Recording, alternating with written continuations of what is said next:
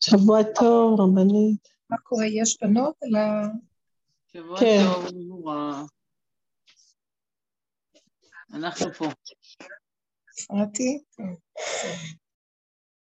טוב, אני יכולה לדבר? כן? כן, כן, יש בנות, אפשר להתחיל, כן. תודה רבה. שבוע טוב, בנות יקרות. אה, מה שאני יכולה להגיד, זה מהמקום הזה של אה,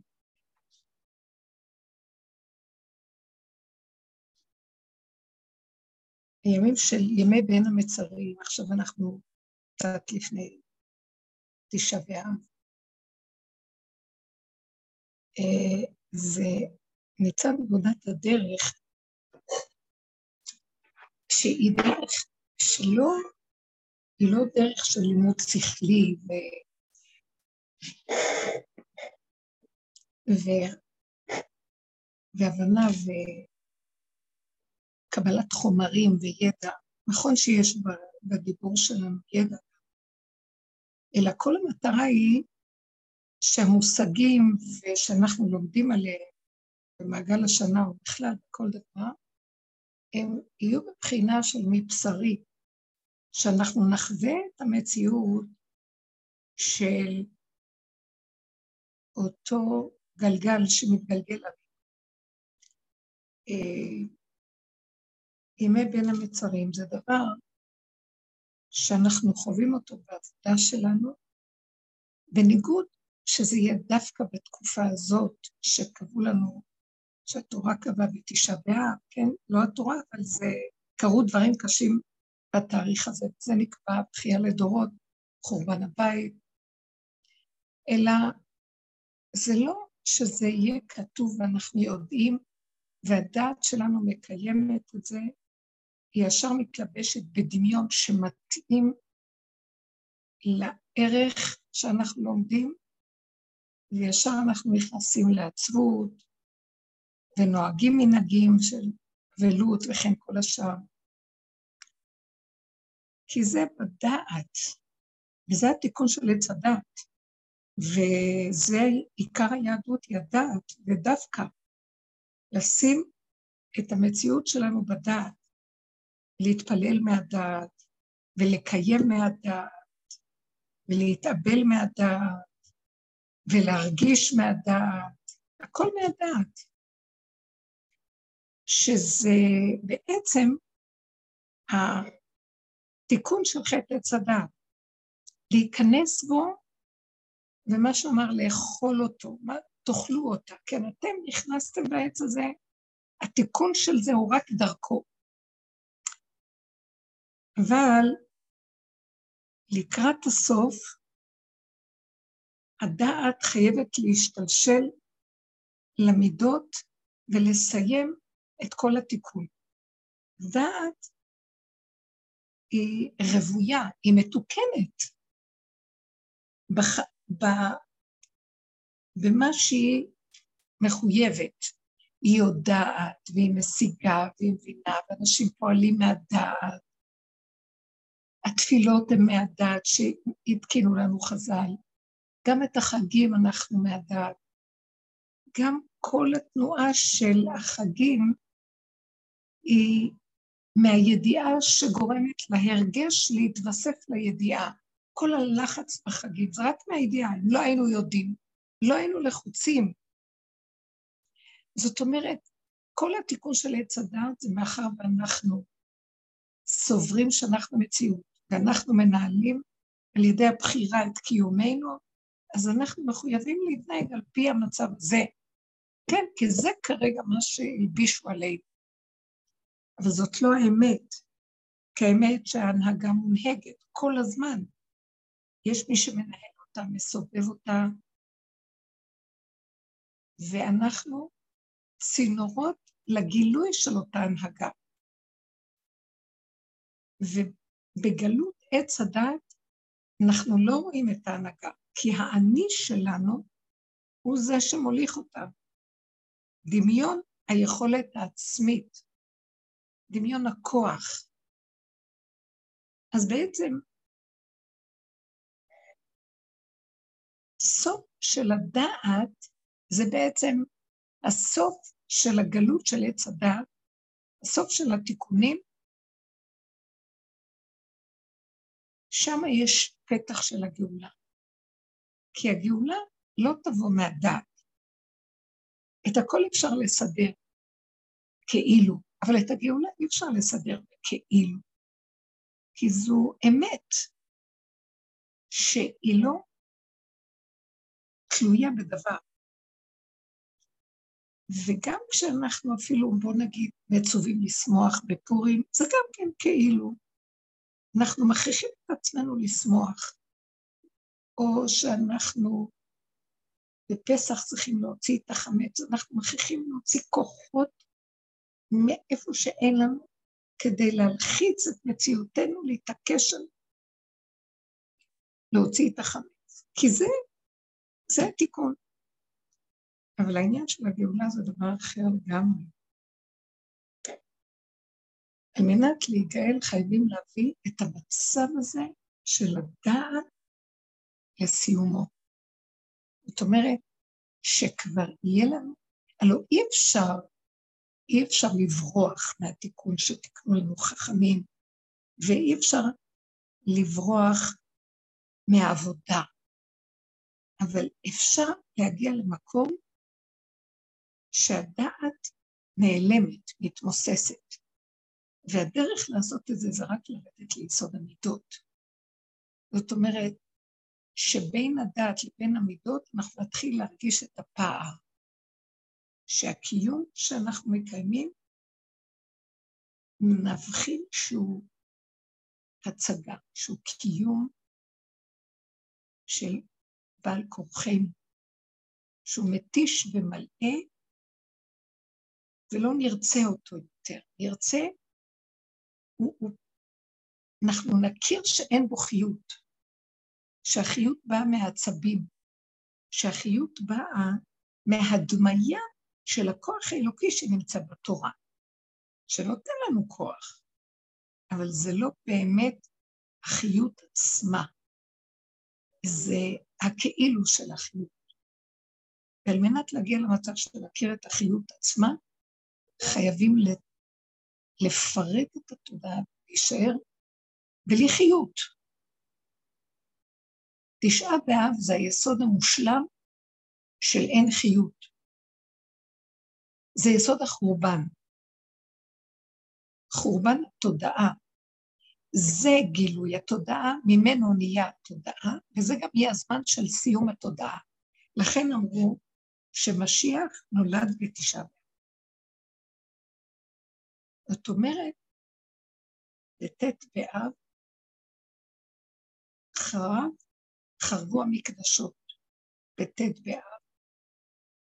המרגלים נרגנו ודיברו לשון הרע על ארץ ישראל, והצטרכו למות, נגזר עליהם איתה. בט' באב, בי"ז בתמוז השתברו הלוחות, ואחר כך כל התקופה עד שקיבלו את הלוחות השניים 40 יום אה, במדבר שמשה רבינו עלה שוב. זה המצב של, כמו שאנחנו נמצאים במציאות של נכנס תודעת עץ הדת להתחלת התיקון, כי נשבר האור שהיה, שזה אור הלוחות הראשונים, האור הגנוז, ו... מעתה ואילך עד היום. אנחנו תחת התודעה של עץ הדת. בתי המקדשות מסמלים בעצם כיס בתוך העולם, שבו הייתה אפשרות להכיר את החיות האלוקית שירדה מבחינת האור הגנוז שירד לבית המקדש והראו בו ניסים, זה היה מין כיס קטן ש... שימר בתוך תודעת עץ הדעת את האפשרות של הגיל, הגילוי האלוקי עדיין עם כל הקללה ובעצם שהתיקון לא הגיע לשלמותו. אבל הבחינה של המקדש זה היה יסוד הגאולה. וכאשר הוא חרב גם שתי פעמים, אז המצב שלנו הוא שאנחנו בעצם, כל הדורות, חייבים להגיע למיצוי החורבן על בשרנו. מהדעת, כל הדורות בלימוד, ולא רק בלימוד, בפירוש גלינו מארצנו והתרחקנו מהאפשרות אפילו של גילוי חיות כלשהי. את המקדש, חיות גדולה מאוד שהייתה, אבל בכל אופן זה היה רק בבית המקדש, הוא השפיע על כל הסובב, אבל עדיין, רגע שלא היה לנו קשר איתו, שאדם מתרחק, יכול שוב ליפול ולחתום. זאת אומרת, שתשעה באב הוא הפתיחה של התחלת המיצוי של חטא עץ הדת, ותשעה באב הוא גם יהיה הסוף של המיצוי של חטא עץ הדת. זאת אומרת, הגאולה תהיה, משיח ייוולד בתשעה באב. כלומר, עד שאנחנו לא, כמו שנכנסנו מאותה דלת של גלות, אכלנו מעץ הדת, שהיא בעצם התחלת הגלות. ועם כל האורות שהתגלו פה בארץ, בארץ על כדור הארץ. יציאת מצרים שהשם גאל אותנו כביכול ממצרים, שזה מתרבות התודעה, לאפשר לנו להיכנס לאור אחר, ובכל אופן, עם כל זה נפלנו שוב, כי העולם נמצא אפוף עדיין בתודעה הזאת. אז נפלנו בשבירה של הלוחות, וכל הגלות אנחנו בתודעת עץ הדת. ועם כל זה שניתנה רשות לאור האלוקי לשרות בארץ ישראל במקדש, כדי שיהיה חיות אלוקית בכל אופן שכינה בארץ ישראל, עדיין נחרבו הבתים, ועדיין אנחנו בגלות תודעת עץ הדת. והדרך היחידה לצאת ממנה היא להיכנס לתוכה, מלבד התיקון של כל הדעת והגלויות מבשרי בארצות הגויים, גם כשנחזור מהגלויות, להיכנס לדרך שאנחנו עובדים בה ולהשתלשל באופן פרטי לשלילה ולפגם הכי גדולה שבמידות, כדי שם לסיים את הכל ולצאת מן הגלות. זאת אומרת, האדם יצטרך על בשרו להרגיש שהוא לא מסוגל יותר להמשיך להשתמש בדעת, שמתי זה יקרה לו? כשהוא ירגיש שהוא בעצם חורבן. הוא לא מסוגל להמשיך לשחק מציאות של עולם. הוא, לא, הוא צריך להתבונן בזה ולהכיר את ליבת התודעה שהיא משחק, היא אשליה, היא מסך, היא כיסויים, היא דמיונות. כל זה על ידי השתלשלות פנימה, להסכים לראות את הפגמים שלו, את השלילה שלו, התסכול הנורא של הסתירה בין הדעת הדמיונית שלו לבין המציאות שלו באמת, עד שהוא יישבר. משהו יישבר בקרבו. הוא לא ירצה יותר לשחק אותה. הוא לא ירצה יותר לקיים דבר שהוא לא חי אותו, רק לחיות עם מה שהוא חי. עד שהבן אדם לא ירגיש את החורבן של הדעת שלו בתוכו. שהוא רואה את השקרים שלו, השקרים שלו נובעים מתודעת עץ הדעת. היא שודדת וכשהוא יתבונן בזה, המידות שלו יראו לו את האמת, כי בדעת זה אוויר, זה רוח, יסוד הרוח, קל לנו ללכת אחרי הרוח באשליה, שהנה אנחנו טובים ואנחנו חיוביים, עד שלא בא ניסיון לידינו, כשבא ניסיון במציאות של ההתנסות של החיים, אנחנו רואים שאנחנו אין מתום בבשרנו. יש לנו רוגז, קנאה, שנאה, כעס, אה, יש לנו חרדה, פחד, נקמנות, נטרנות, קימוץ, וכחנות, כל המידות. ואנחנו נתחיל להכיר אחרי עבודה גדולה שאנחנו לא יכולים לתקן אותם, כי הם מקובעים כל כך חזק בתודעה, שצורת החיים של התודעה מכריחה אותנו ליפול שוב ושוב בתוך כל הניסיונות שאנחנו עוברים, ובסוף פשוט לא נרצה להיכנס להתנסות בעולם, נרצה להשתייך לתודעה, לא נרצה להשתייך לחברויות, לא נרצה להשתייך להתקהלות, למדיניות, פוליטיקה, אפילו למשפחתיות ולהנהגות, אלא זה יהיה הכל קטן, פשוט, מרוכז, פנימי, בגבוליות של האדם, עד שהוא נוגע במקום ההישרדותי הקיומי של עצמו. שם מתחיל התודעה הזאת לאבד משמעות. שם הוא מרגיש, עד שהוא לא ירגיש שהוא בעצם כלי חרוב, שהוא בעצמו החורבן. זה לא שחרב בית המקדש בתקופות האלה, שיצאנו לגלויות, שהוא כל כולו חורבן. אבל זה יהיה חורבן מסוג אחר. כבר העצבות לא תהיה עצבות שהייתה באה מהדעת, אלא זה יהיה חורבן של השלמה, של קבלה. זה לא יהיה חורבן שלילי, זה יהיה רקנות, שקט, התמזגות עם התוהו ובוהו, עם האין אונים, עם האין יכולת, עם האין רצון לכעוס, לסעור, לקנות, להתווכח, אין רצון. אין רצון, כלומר, אין משהו שיאיים עליי לענות, כי לא אכפת לי שכבודי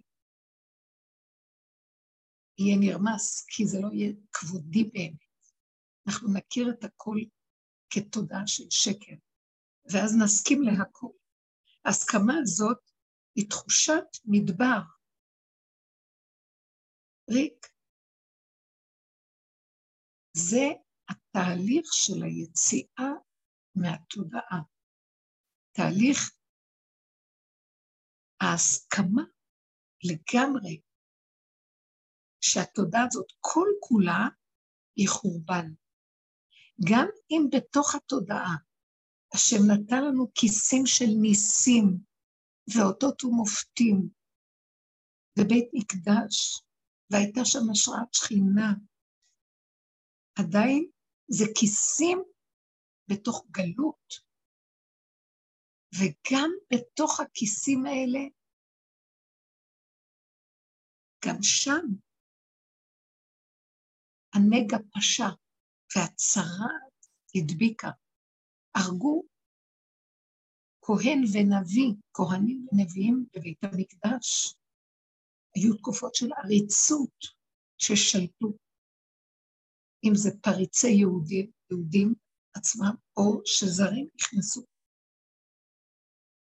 הייתה תקופה שעבדו עבודה זרה והכניסו לפני השכינה, ואז שכינה הגלתה אותם, גלתה מארץ ישראל עימם. תמיד יש רשימו של שכינה, אבל בתוך כל המציאות שהיו כאן ניסים ואותות, ותמיד צינור דק של קו של אור אלוקי ששרוי פה בארץ הקודש, אבל תודעת עץ הדת היא מחריבה, והיא זוממת כל הזמן להחריב, ואין ממנה מנוחה. מעגל השנה יוכיח. גם בתוך המועדות עצמן, זה נחשבים לימי דין. גם בהם צריך הרבה קורבנות והרבה תפילות. כי יש תמיד קטרוג, אפילו עם הגילוי האלוקי. על כן, אין עצה ואין תושייה, הגאולה היא מחכה רק לפירוק של התודעה, והפירוק של התודעה יהיה לידי ההשתלשלות שלנו למטה, בתוך המציאות של התוואים והמידות, עד לגבול, כמו שכתב אמר בשבוע שעבר, על הפסוק באחד, טבעו שעריה עבד בריחה, על קו ושריה בגדים אין תורה, גם נביאה לא מצאו חלום מהשם. זאת אומרת, השערים שטבעו בארץ, הם רומזים לנו להיכנס לתוואים ולארציות פנימה, ומשם להעלות את יסוד הגאולה, שערי גאולה. הם נמצאים למטה, השערים.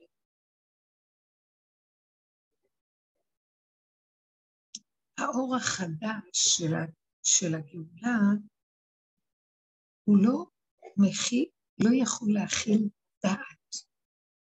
גילוי של האור הזה עם אור הדעת יוצר פיצוץ. זה סותר, הוא לא יכול להתגלות. הוא צריך ניקיון של תודעת עץ. הוא לא... תודעת עץ הדת נקראת של התורה, של תיקון התורה, היא בעצם שמיים. זה בתי הדינים של השמיים, זה הדעת, זה החשיבה של טוב מפני הרע, של הטבע, של העולם, אבל בחוקות התורה. שם התלבשה התורה בלוחות השניים. וכל השנים וכל הדורות בררו שם. אבל הגאולה היא לא מהשמיים, היא משמי השמיים. זה מיסוד של האור הגנוז, הוא מתגלה דווקא מלמטה. בעצם אפשר לומר שהגילוי של שמי השמיים בא מלמטה. אין למעלה למטה באמת. אבל זה מה שאמר הבן של רבי יהושע בן לוי, כאשר פרחה נשמתו וחזר, אמרו לו, מה ראית? כאילו היה לו מוות קליני. אז הוא אמר, ראיתי תחתונים למטה ועליונים. תחתונים למעלה ועליונים למטה. כלומר, הוא רצה לומר ששמי השמיים העליונים נמצאים, הכל הפוך בעצם. אמנם אנחנו נראה, נראה לנו שמיים, זה אורות, יש גם רוח הקודש בתורה וחכמים, כל הדורות. אז זה רוח שבא מלמעלה, מהדת שלמעלה. אבל האור הגדול זה משהו אחר. מבחינת משיח בן דוד, מבחינה של אור תמים, אור שדורש נקיות כמו ילד תמים, בהמות הייתי עמך. כשמשה רבנו נותן בפרשה הזאת תוכחת מוסר למרגלים, מה שקרה בזמן המרגלים, שהם דיברו לשון הרע על ארץ ישראל ולא רצו להיכנס לשם, אמרו נשאר במדבר. אז אמר להם משה רבנו, נגזרה עליכם כל דור דעה, 40 שנה, בתקופה של תשעה באב, שזה הזמן של הנרגנות שלהם, שהם חזרו ויללו. נגזר עליכם למות במדבר, ואתם לא תיכנסו לארץ ישראל. דור דעה. מדבר, דור המדבר נקרא דור דעה. שהיו בלידה גדולה של דור. לא ייכנסו לארץ ישראל, אבל אומר להם משה רבנו, אבל טפכם ונשכם, טפכם. נקרא את זה בסוף. טפכם אשר אמרתם, לבז יהיה.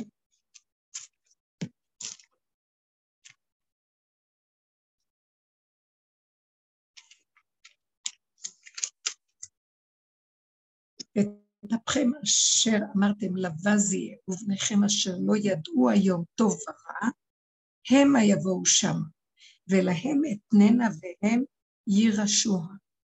כלומר, אתם דור דעה לא יכולים להיכנס לגאולה, אבל הטף, הילדים הקטנים והבנים שלכם, שלא ידעו טוב ורע, אין להם תודעת עץ הדת טוב ורע.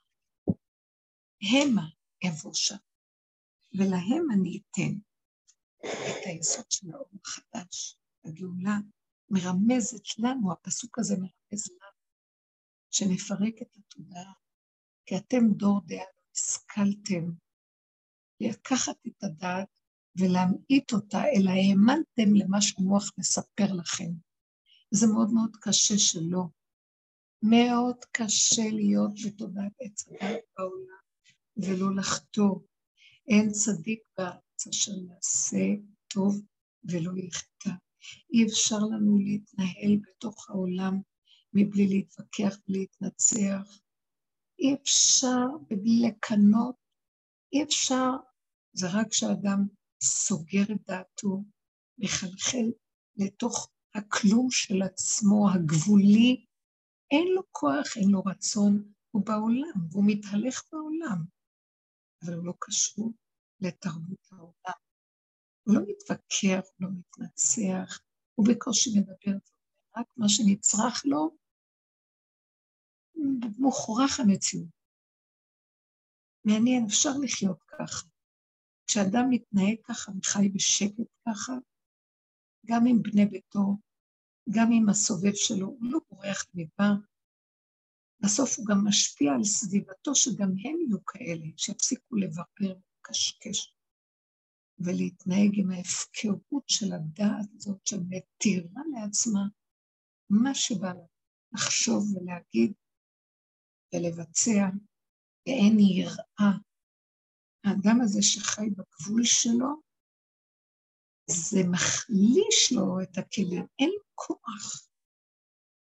הוא לא מדבר מיותר, אין לו מותרות. מדויק, הכל מדויק.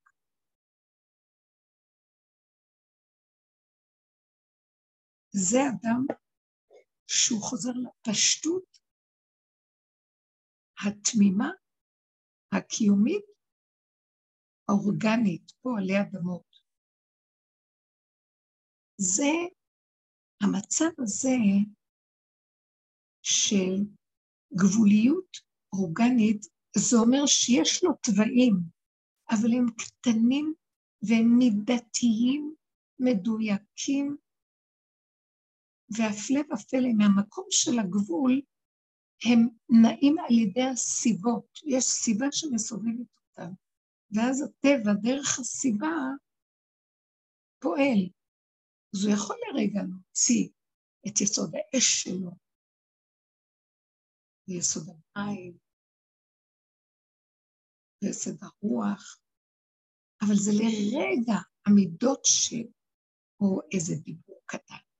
יכול רגע להגיד משהו שנראה כעס. יכול גם רגע שיצא לו קנאה, אבל זה רגע קטן, וגם הוא מונע, משהו מפעיל אותו וגם פועל דרכו. ולא משאיר לו רושם של יותר מהווה קטן. וגם זה פועל על זולתו. זה פועל, זהו. לא צריך יותר מקצת. אדם כזה, הוא נכנס לגדר אחר. הוא כבר לא גדר של העולם, הוא רואה את השטות וההבל של העולם. את המותרות, מותרות של מחשבות, מותרות של דיבורים, מותרות של הרגשות, הרגשים, מותרות של חומרים, מותרות. הוא נבלע במותרות הבן אדם, בתרבות שלנו. זה, הוא בחורבן תמידי. רק יש לו דמיון שהמוח שלו מסווג אותו בטוב, בחיובי.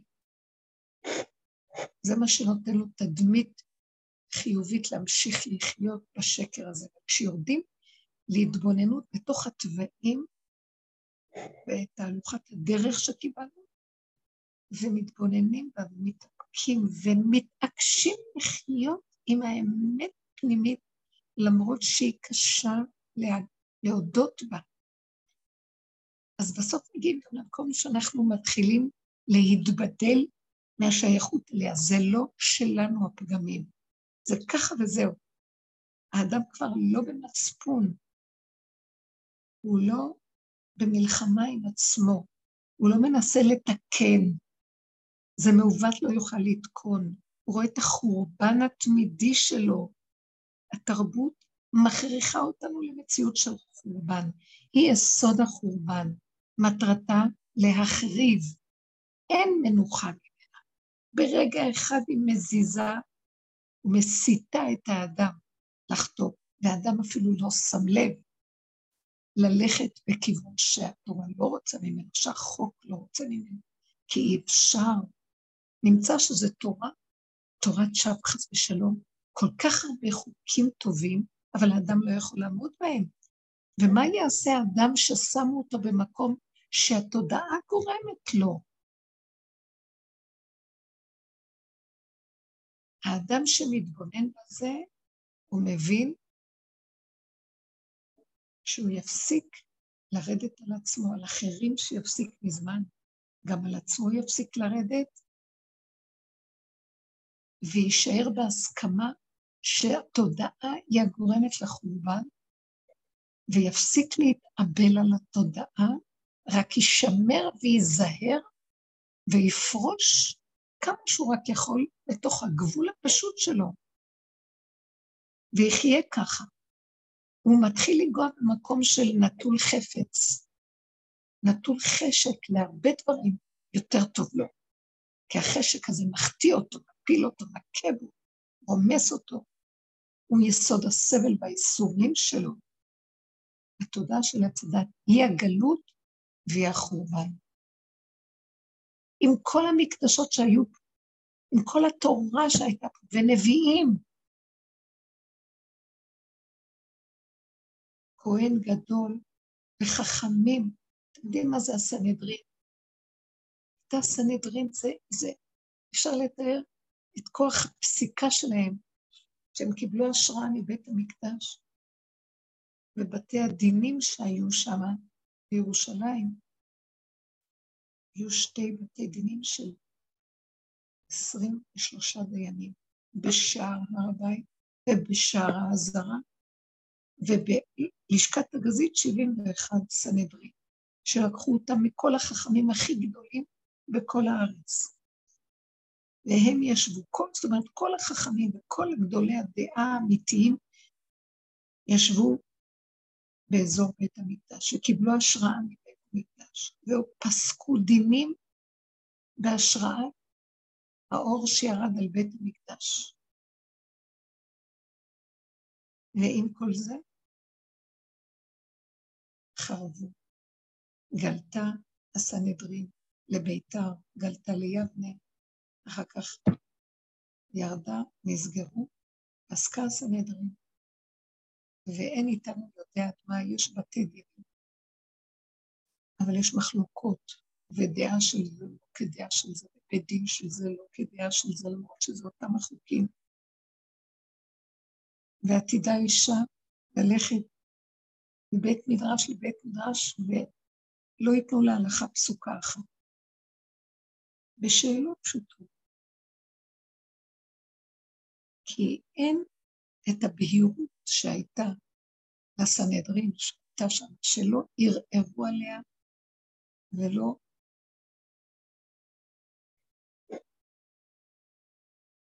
ולא סתרו את הפסקים שלה.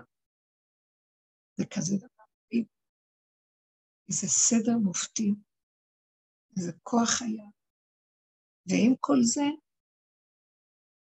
הכל חרב. איך יכול להיות? הייתה השראה אלוקית שמה. כי זה היה רק שמה. כי זה הסכנה של תודעת עץ הדת השפיעה, הלכה וגרתה והשפיעה גם על המקדש, במקום הפוך. כל ספר ירמיה, השם שולח אותו להתרות בעם שיעשו תשובה לחורבן בית ראשון. בית ראשון, תקשיבו, עם כל המלכות ששרתה, היה מלך והיה נביא והיה מקדש. הם נידונו על שפיכות דמים, גילו, גילוי היה עריות ועבודה זרה. היצר של עבודה זרה היה כל כך גדול, שמנשה התגלה בחלום לאחד מגדולי הדור ואמר, אתם דנים אותנו אם הייתם בתקופה שלנו, הייתם אוספים את שולי גלימתכם ורצים מרוב תאווה לעבודה זו. אי אפשר לתאר את זה. מעבודה זרה, השורש שלה זה עץ הדת. כל השורש של עץ הדת זה שלושת העבודות האלה. עבודה זרה בדת, גילוי עריות בתוואים ביסודות הנמוכים, ביצריות, ושפיכות דמים. זה בלב, בכעס, ברגש. אז uh, בבית שני נחרב שנאת חינם, והיו כולם תלמידי חכמים. אבל מרוב שהם פחדו מכל מיני דעות ושיטות, כמו הצדוקים, כל מיני. אז הם שנאו וחשדו אחד בשני כל הזמן. שימו לב, מרוב שפחדו שלא להיות בני תורה, מרוב שהם רצו לשמור את הדעת תורה הנקייה, הם שנאו וחשדו ברמה שהרגו אחד את השני. זה כזה, אי אפשר להבין, אין, אין תקנה. אין תקנה, אין תקנה. והדרך שלקראת הסוף, חזרנו מכל הגלות. אנחנו נמצאים בארץ פה, והארץ גם כן גועשת, הומה, גועשת. כל מה שקורה פה היום, וכל מה שאנחנו עדים, זה, אתם יודעים מה, מה זה? זה כתוצאה מאלה שעובדים, שירדו למטה לתוואים ועובדים. זה גילוי הפגמים. כל הרע והשלילה יוצאת. זה טוב. לא לפחד. זה טוב. כל הפגם יוצא. כל השלילה. כל הקלקולים של מצדה.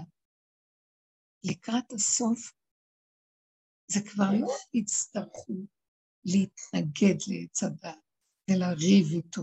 העבודה שאנחנו עושים להכיר, להתבונן, להסכים, להיכנע, להודות,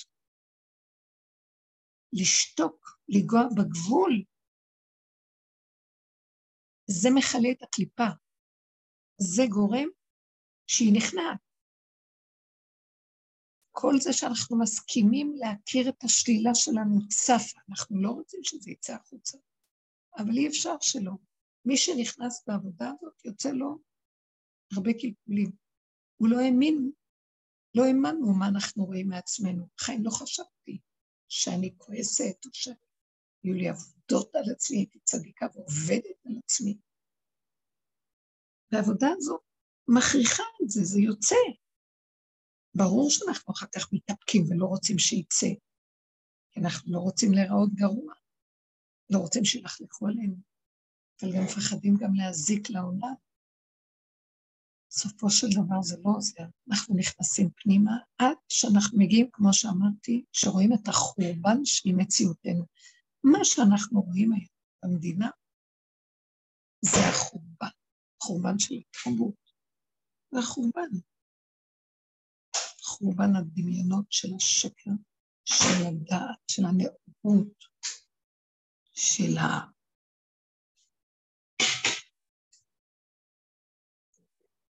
שפע של החוקיות, של המעמדות. של המשפט הרבנית, בדיוק גם בהפטרה קראתי על המשפט שעד שלא, עד שלא תחזרו למשפט, המשפט שהיה בהתחלה, אז רק אז מציון תצא תורה, אני לא זוכרת את הפסוק. אבל, אבל גם. אם נחזור למשפט, אני מדברת על זה הרבה יותר עמוק מזה. גם אם זה כתוב, זה בלתי אפשרי שנחזור למשפט. לו יצואר שיבנה הבית, עוד פעם נחריב אותו. בלי שאנחנו ניגע ביסודות שלנו עד הסוף, וייצא כל הלכלוך החוצה בינינו לבין עצמנו, או מה שקורה פה זה כל הרוע של כל כך הרבה אנשים יוצא החוצה. כל התרבות הדבילית הזאת, איך היא ילדותית וטיפשית, כל ההנהגה, כל הצורה של השלטון, כל צורת המוסדות השלטון, ביורוקרטיה, שקר.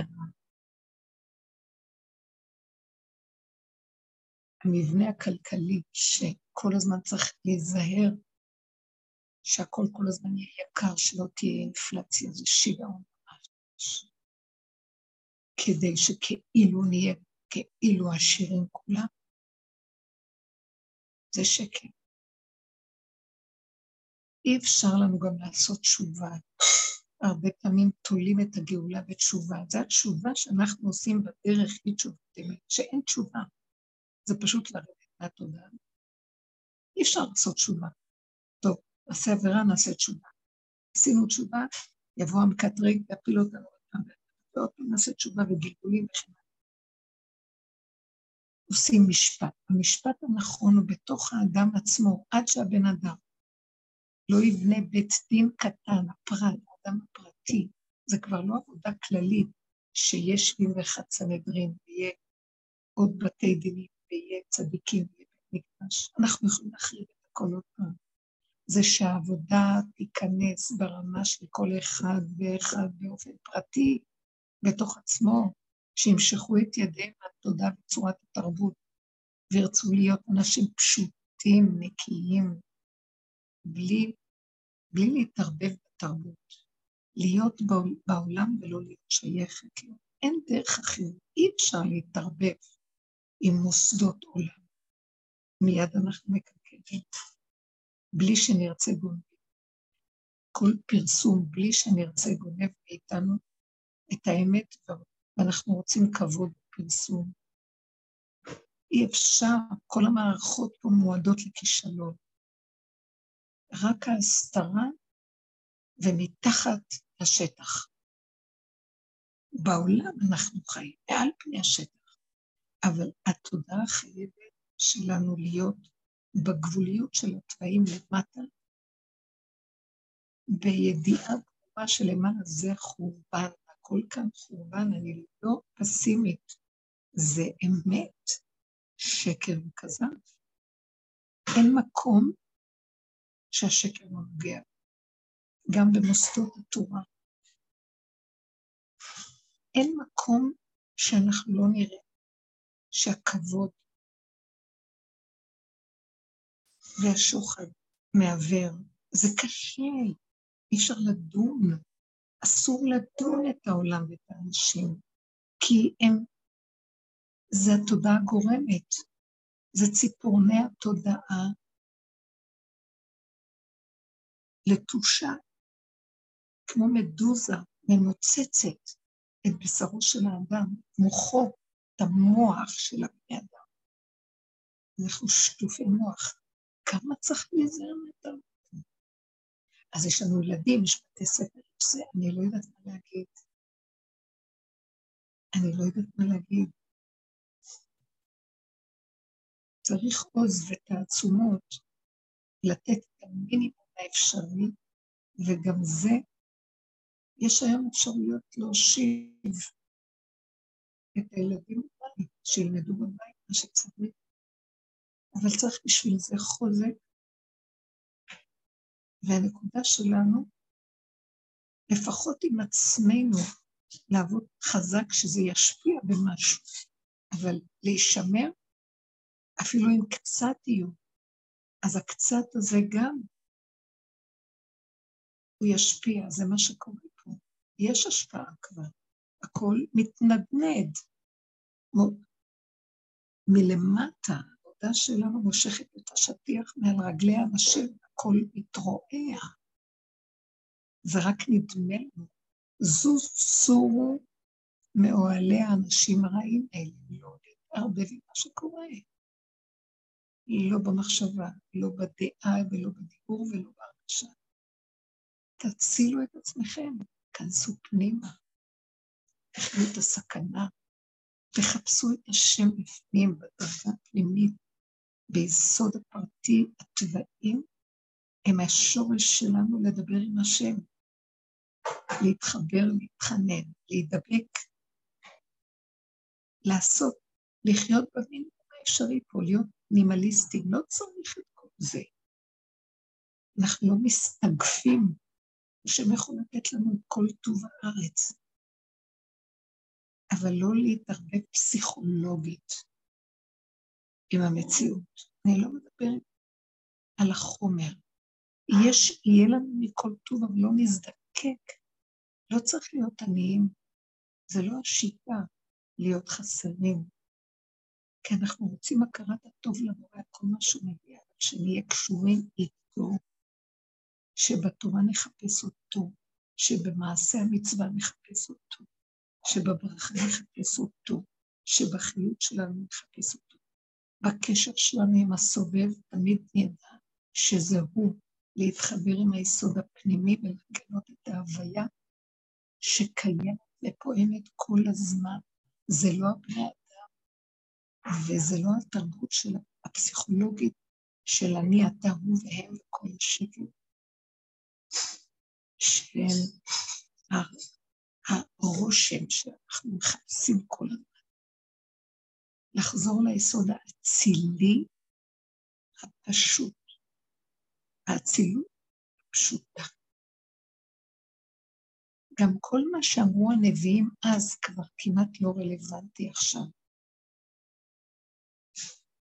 לעשות משפט שהנביאים צעקו ברמה הכללית, הדרך הזאת היא יותר מדויקת והיא פנימית, יותר ממה שהיה אז. הם עבדו ככה בעצמם, הנביאים. והעבודה שלנו היא כל אחד ואחד לעבוד כמו שהנביאים עבדו, זאת העבודה הזאת.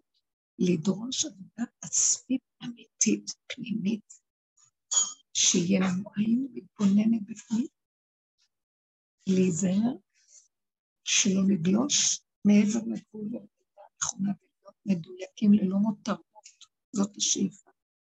ולנפנף את כל השקר הזה, זה ברור. הכל מלא שקר. לא להתרחב, אפשר אפשר להיות בעולם ולקחת מה שנצרך לנו ובקטנה, מה שבאמת צריך, בלי מותרות, אבל לא להתרחב ולחגוג בהילולה הזאת. תישארו בצמצום. כל ההתערבבויות עם המכשירים האלה וכל החברותיות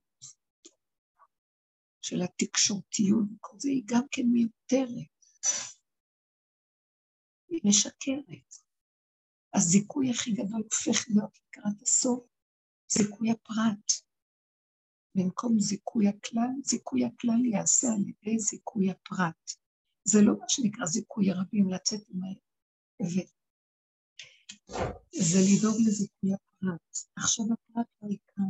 הצמצום של הפרט זה בניין בית המקדש הפרטי, כל מה שהיה מתראה בבניין במקדש, ובקטן קטן קטן אנחנו מתחילים לחוות שהוא מתחיל להתגלות מתוכנו מבפנים.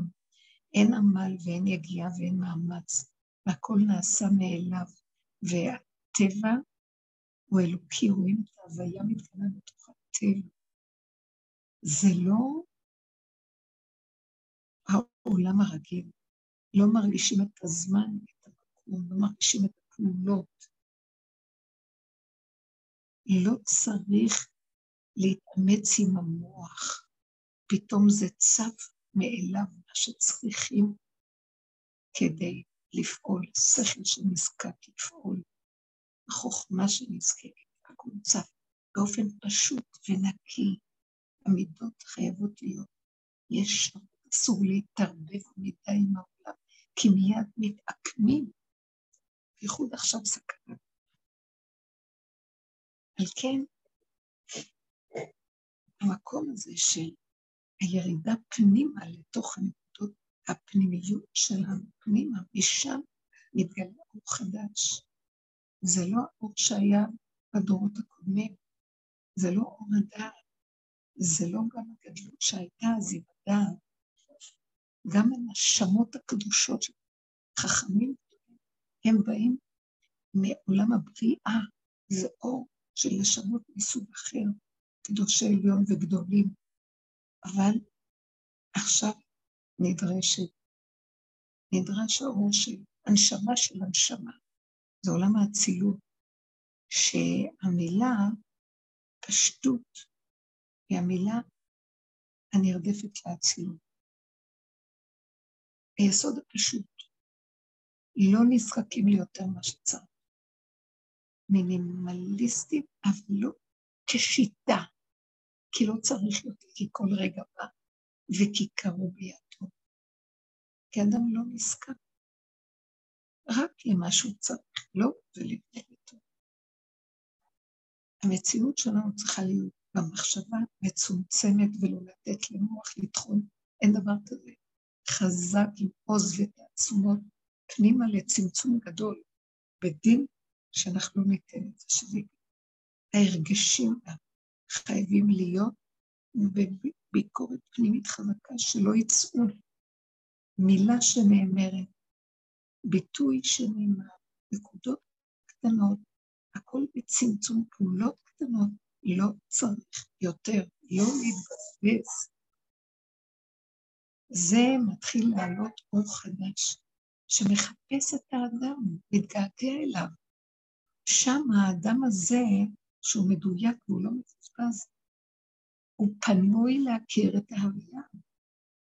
כשאדם סוער ועמוס ועובד כל כך קשה בעולם, ומיטלטל, וסוער ובוער, ויגע, הוא לא יכול להכיר מה זה הוויה, זה יבשה, זה כזה שקט, זה כזה שלווה, זה כזה רגילות, כזה אהבה. אנחנו לא נסכים להיות מיוסרים שם. לא נסכים למילה חורבן. שקר. אין חורבן, יש נשימה, יש רגע ויש קיום. כי זה בווירטואל, זה בעץ הדת, זה בגדלות, זה במחשבה, באמת לא צריך כלום. זה גבוליות של רגע. זה מלכות. ברגע הזה, אם נזקקת חוכמה, היא מגיעה. אם נזקק איזה הרגש, הוא מגיע. אם נזקק איזה נקודת חומר, זה מצוי. לא צריך מחסנים, זה צמצום וריכוז. האור הזה, זה אור הגאולה, וזה מתחיל מהאדם קטן. חידלו מן העולם, זה כמו במה של משובה, בקרקס.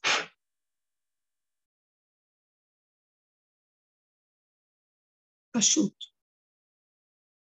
תשארו ותיזהרו לעצמכם. העצבות והנכאות הם מתודעת עץ. הגבוליות היא שלווה. נשימה, הוויה.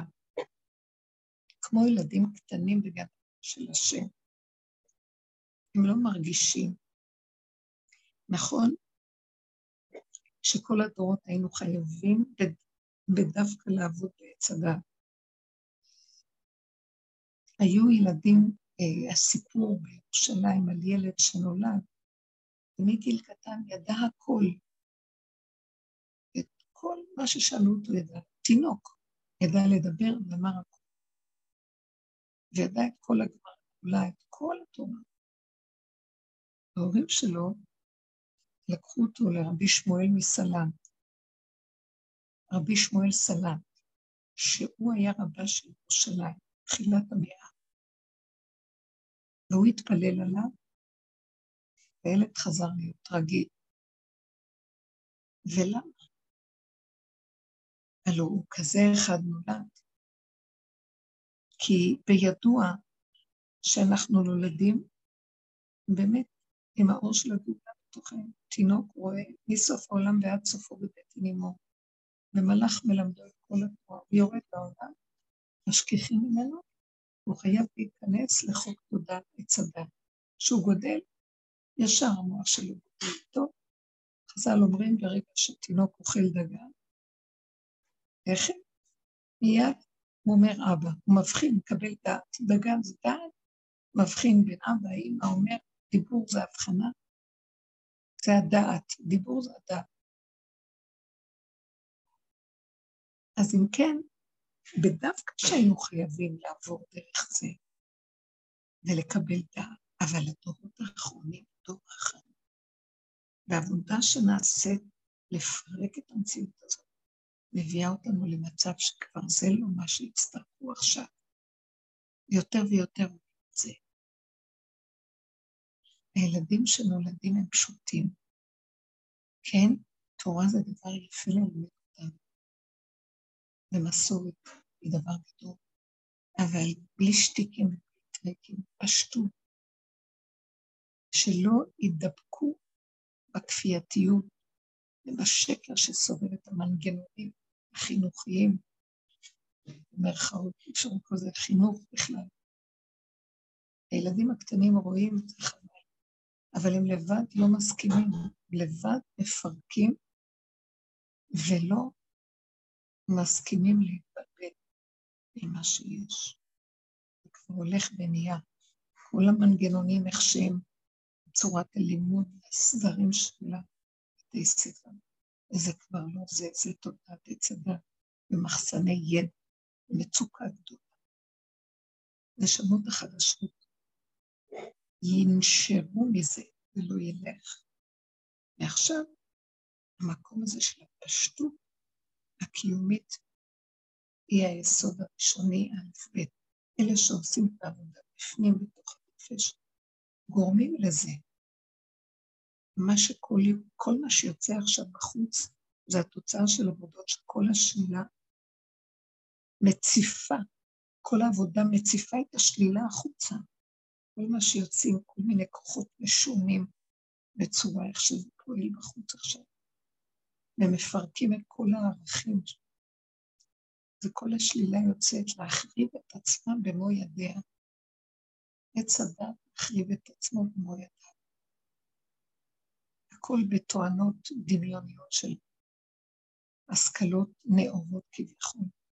שקר וקצת, אין אמת, זה לא אמת, שום דבר. הכל קורס. בתי משפט, בתי דינים, הכל זה על סף התרועעות, זה כאילו, אבל הכאילו הזה גם כבר ניכר, והחכם שאינה בראשו ושהוא הולך בדרך האמת, מבקש את השם ואת משיכו, נכנס פנימה, סוגר, ושומר. וזה התחלת הפעולה. וזה התחלת בניין, יסוד לבניין מקדש, שזה בתוך העניין. שקט, רגיעות, לא לשקר, לא להתווכח, לא להתנצח, לא להתערבב בתוך העולם. זה נוצץ, זה גונב את משיח נולד ביום החורבן הכי גדול, כאשר מיצינו את החורבן ונגענו בחורבן שאנחנו רואים איך אנחנו נראים, הפרטי והכללי, ואנחנו שותקים מול החורבן הזה. אין תקווה. הוא יחריב את עצמו במו מציאותו. אי אפשר בתוך הבלגן הזה לבנות. אפשר רק להכיר את החורבן בשיאו, להסכים, להשלים, להיכנס בלמטה שלי, ולראות את זה מבשרי שלי, זה לא השקפה שכלית, ולדעת אין לי סיכוי, אין מתום בבשרי. אדם נוגע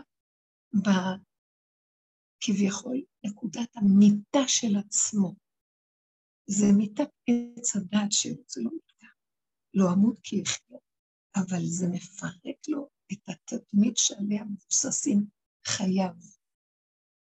זה בסדר. יכולים לעלות גלים של עצבות שם, צער, אבל לא לתת לזה. לא, זה עוד רשימו של עץ הדת, רוצה לגנוב את האדם, צער, כאילו שיממון, צער, רגשים, זה שקר. להישאר ברמה נוטרלית, נקייה, פשוטה, הסכמה, ולחיות את הרגע, ומה שבא כל רגע, איכשהו. זה יסוד של גילוי משיח משם, יסוד הנקי והפשוט, האצילי. אה, הבנייה היא מתוך של החורבן. כלומר, לא ללכת בחוץ ומתוך הבלגן, ולנסות להוציא מהפוליטיקה מה אפשר להציל מקדש. זה לא הולך ככה. זה חייב להיות ברמה של שתיקה. הפסד של שייכות עם מה שקורה. התבדלות.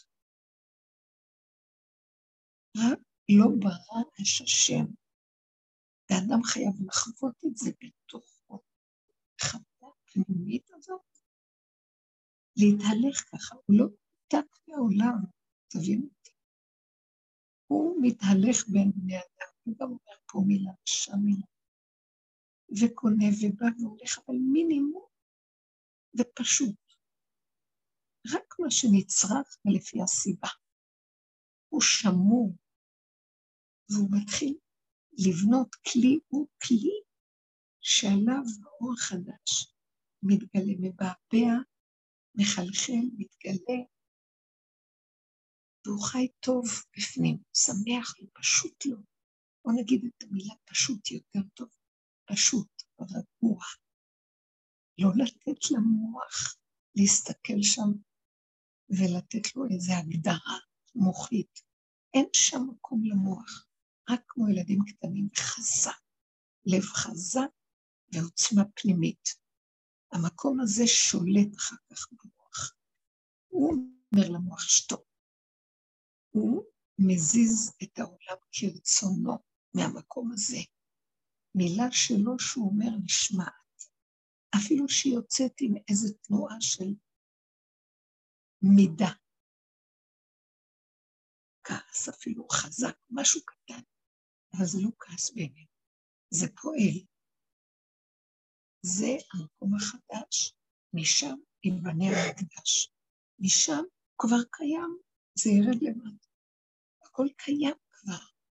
משם זה נעשה מאליו. מושיטים יד, יכול להיות שיצטרכו לעשות פעולות, אבל לא יהיה התנגדות.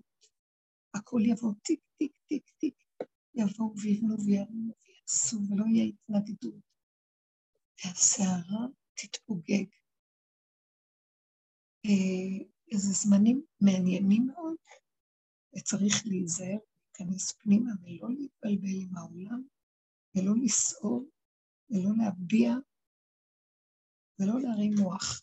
אם יש לכם משהו